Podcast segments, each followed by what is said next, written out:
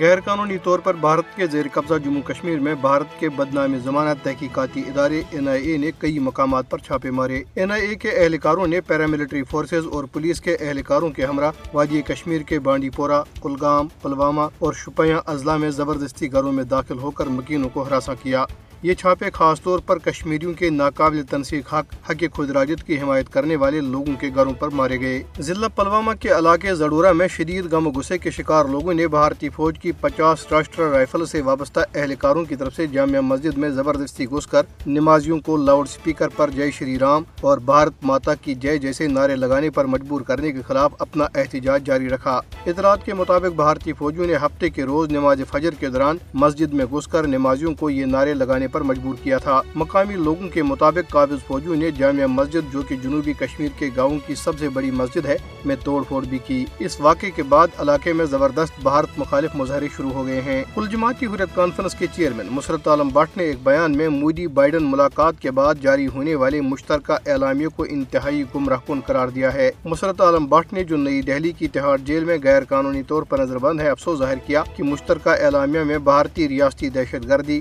ہزاروں بے گناہ کشمیریوں کی گرفتاریوں اور قابض فوجیوں کی طرف سے مقدس مذہبی مقامات کی بے حرمتی کے واقعات کا کوئی ذکر نہیں کیا گیا۔ ادھر تشدد سے متاثرہ افراد کی حمایت کے عالمی دن کے موقع پہ جاری کی گئی ایک رپورٹ میں کہا گیا ہے کہ بھارت مقبوضہ کشمیر میں حق خدراجت کے حصول کی حق پر مبنی کشمیریوں کی جدوجہد کو دبانے کے لیے بڑے پیمانے پر جسمانی، ذہنی اور نفسیاتی تشدد کو ہتھیار کے طور پر استعمال کر رہا ہے۔ رپورٹ میں انکشاف کیا گیا ہے کہ بھارتی فوجیوں نے جنوری انیس سو نواسی سے اب تک اپنی ریاستی دہشت گردی کی جاری کارروائیوں کے دوران چھیانوے ہزار دو سو گیارہ کشمیریوں کو شہید کیا، جن میں سے سات ہزار دو سو ستانوے کو دوران حراست یا جعلی مقابلوں میں شہید کیا گیا۔ کل جماعتی حریت کانفرنس آزاد کشمیر شاخ کے زیر اہتمام تشدد سے متاثرہ افراد کی حمایت کے عالمی دن کے سلسلے میں اسلام آباد میں ایک سیمینار کا اہتمام کیا گیا۔ سیمینار کے مقررین نے کہا ہے کہ بھارت نہتے کشمیریوں کے خلاف تشدد کو ریاستی پالسی کے طور پر استعمال کر رہا ہے۔